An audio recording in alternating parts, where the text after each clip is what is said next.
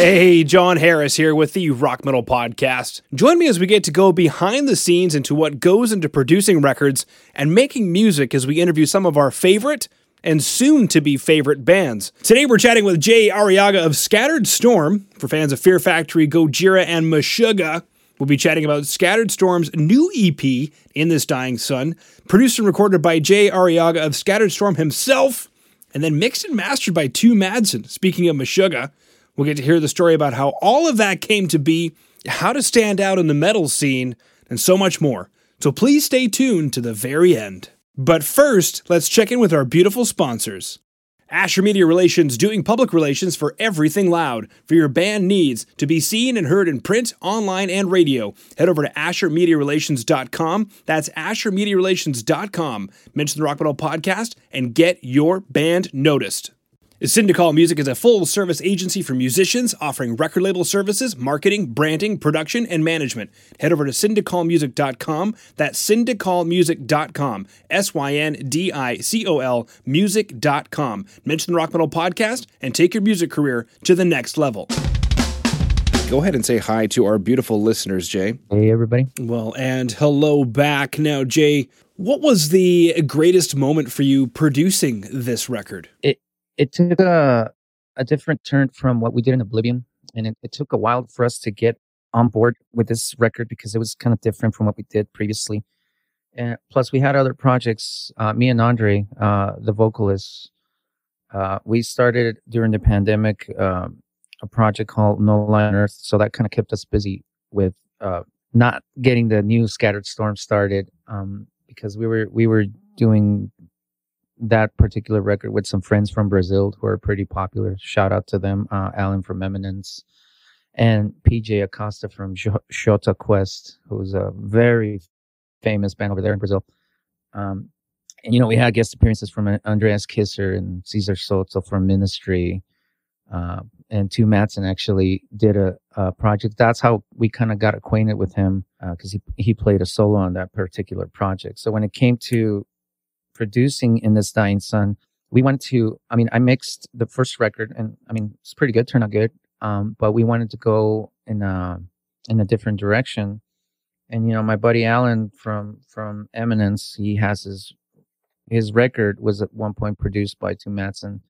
He told me, "Why don't you just have Tue Madsen mix it?" And I was like, "Okay, well, that's going to be interesting." He just did the new Meshuggah record. I mean, when, back then when it was a new one. And, you know, he's worked with bands like Mnemic and um, uh, several other very popular bands. And I like his sound. So that was pretty exciting to begin with. Um, but, you know, for the most part, it was kind of solidifying the style that we want to bring, which is very eclectic. It's, you know, industrial, it's futuristic, it's primal, uh, and just kind of cementing that once more but kind of expanding on it was the exciting part for me producing it. Plus, vocally, it was going to be more demanding. And, you know, producing Andre proved to be that kind of challenge because, I mean, it took us a while to record the vocals because it was not that straightforward. So, I mean, in the end, uh, the final product was pretty, pretty amazing. Well, and Jay, I completely agree with you that the final product is pretty amazing. And I mean, you know, to sum it up for Rock Metal Nation listening in, I believe you had mentioned, you know, doing a project with Andreas Kisser from Sepultura, Cesar Soto from Ministry, and Tue Madsen coming in to play a guitar solo. And then, you know, eventually you were chatting with one of your friends and uh, he recommended moving the mixing duties over to Tue Madsen, who, as you said, had just uh, worked on the new Meshuggah record and a few other records that you really like. And personally, I can think of a lot of records that I love, like Poison Black, uh, that Tue Madsen had at least mixed, you know, had some kind of a hand in. I mean, the guy's the guy's incredible. Now, something you'd mentioned though was also some challenges. Uh, producing this record, what was the biggest challenge for you, Jay? Well, uh, one we kind of incorporated faster paced songs. So technique wise, we kind of had to adjust because we've been, um, and it's always going to be part of Scattered Storm. Uh, you know, the low tempo type sludginess from that we kind of incorporate from like like we said, like from Sugar Neurosis. Um, that's always going to be part, and, and it's hard to do that because there's a lot of control. But you know, in this dying sun, um, Kevin kind of, you know, wrote a couple of riffs that were faster, so adjusting to that was pretty pretty challenging too. Plus, we had uh, a song like "Scene," which was um, pretty progressive rock because it kind of deals with my background. You know, I'm, I'm more of a prog rock kind of guy. You know, King Crimson and all that. So all these time changes while keeping it, you know, radio friendly was really the challenge.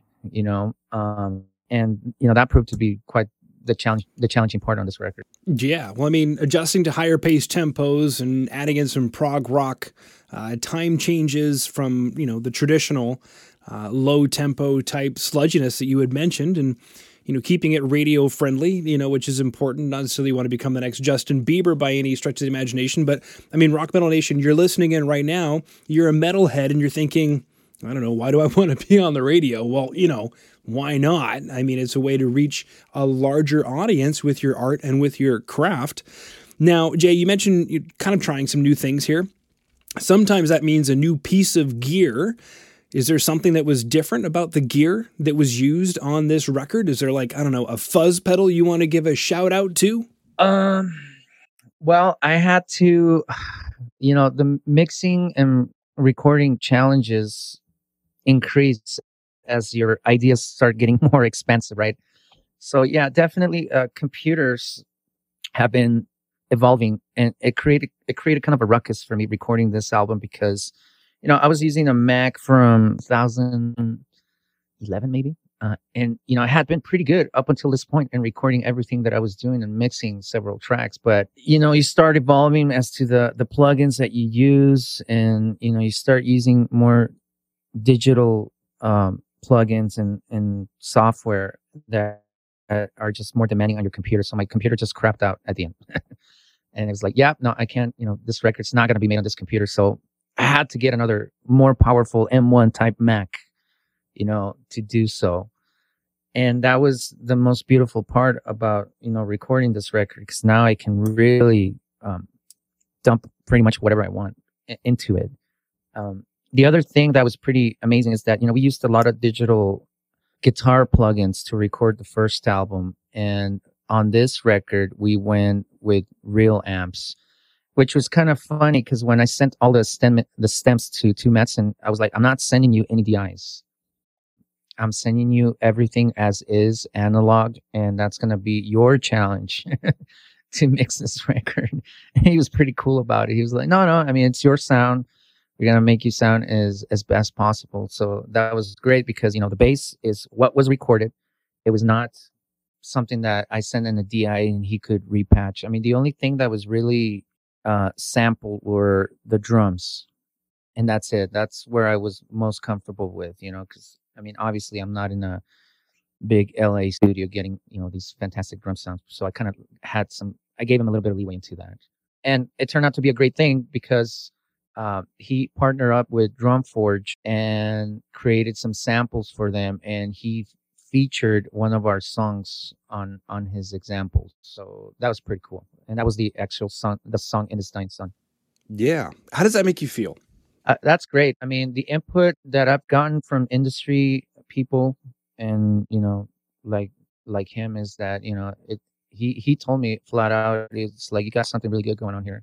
I mean, so that's always encouraging and you know it just wants to it it made me want to continue and really push this you know because i'm like okay i'm not hearing it from my head always you know yeah i think this is good. No somebody else told me you know from the industry you know this is good and i want to use your stuff because it's pretty good. And i'm like okay fantastic you know so it makes you feel pretty good. Yeah for you listening in right now how many times have you been working on an idea? Maybe it's a band maybe it's another podcast and you're getting feedback from anybody but the industry.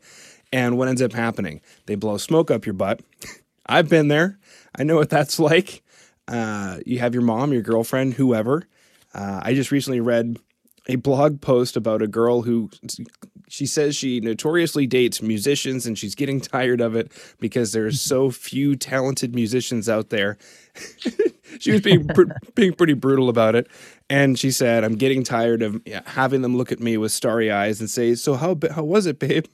And she has to come up with a story. So, definitely look for that industry level uh, feedback as to how, yeah. how you're doing. More to come, but let's go ahead and check in with our beautiful sponsors.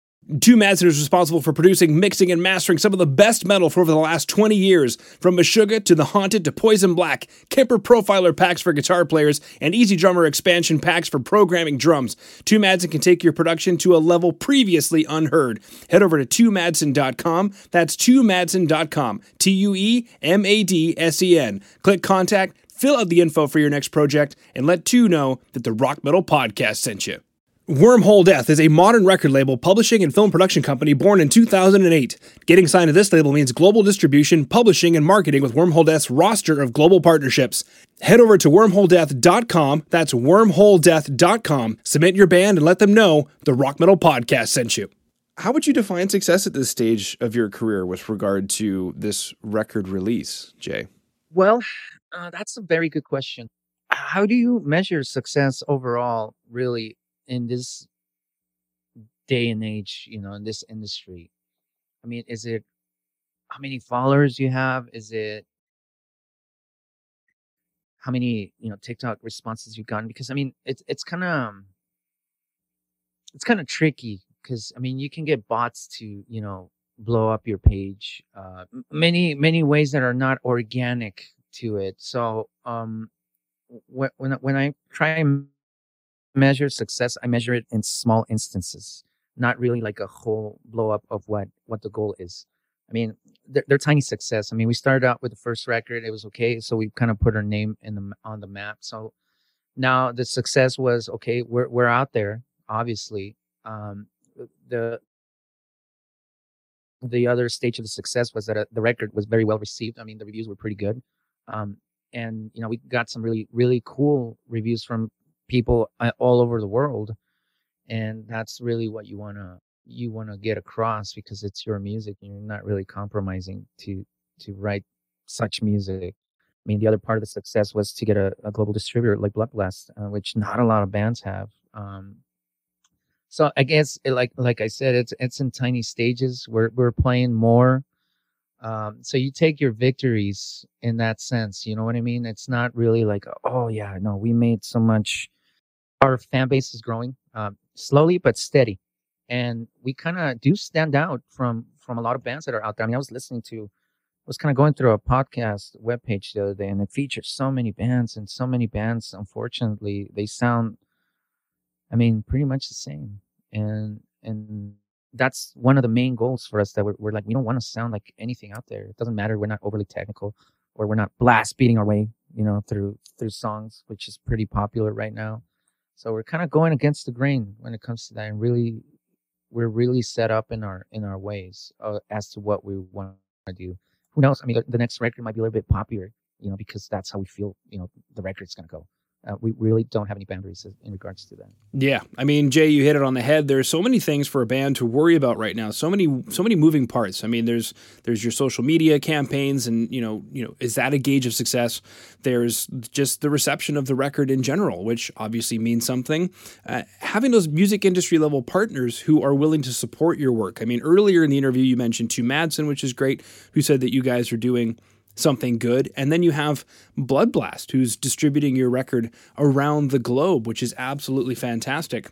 And I mean, the next part of it is you mentioned basically what it sounds like is evolving your sound. So could you take us a bit more through that? What does evolving your sound mean for you? Uh, it's going to be obviously more in the in the musical sense um because right now we're even like I never stopped writing music and um right now I, I have like five or six, probably seven songs already. You know, for the next next record that we want to put out soon. Uh, um, because that's what it is right now. It's just putting music out. Um, and uh, you know, I've been finding that these songs sound uh much different than you know what in this dying sun or or oblivion were and and it's just me trying to you know incorporate more melodic aspects you know more industrial parts you know sometimes i even put dance beats in it and it's and it's just me not not giving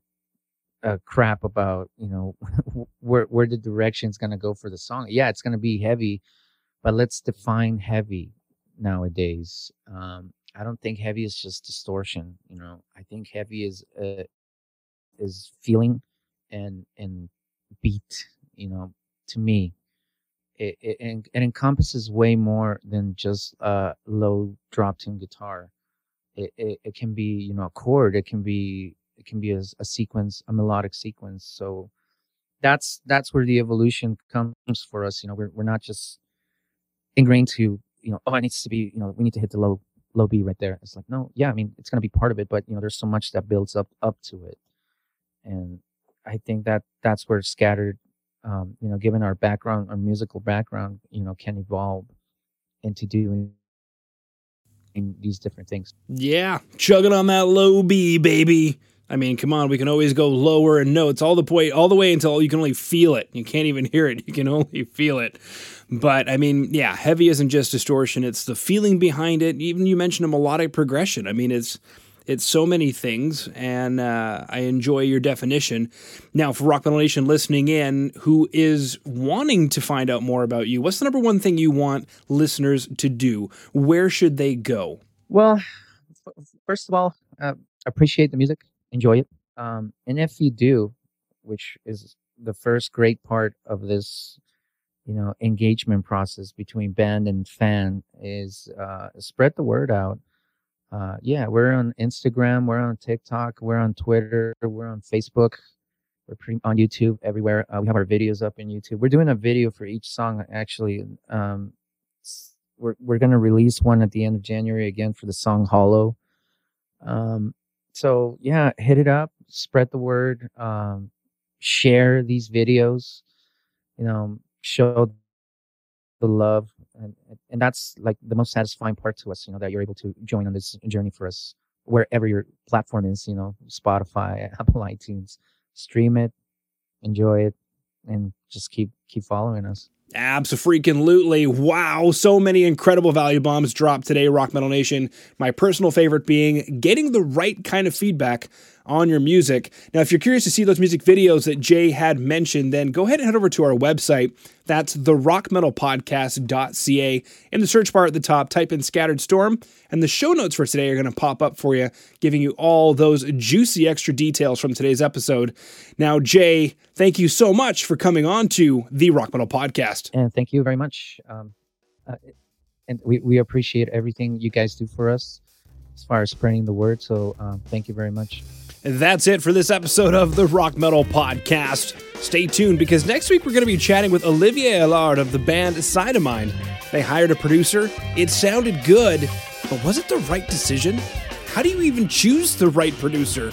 Go ahead and hit subscribe on your podcast player, share it with your friends, and I'll see you next week.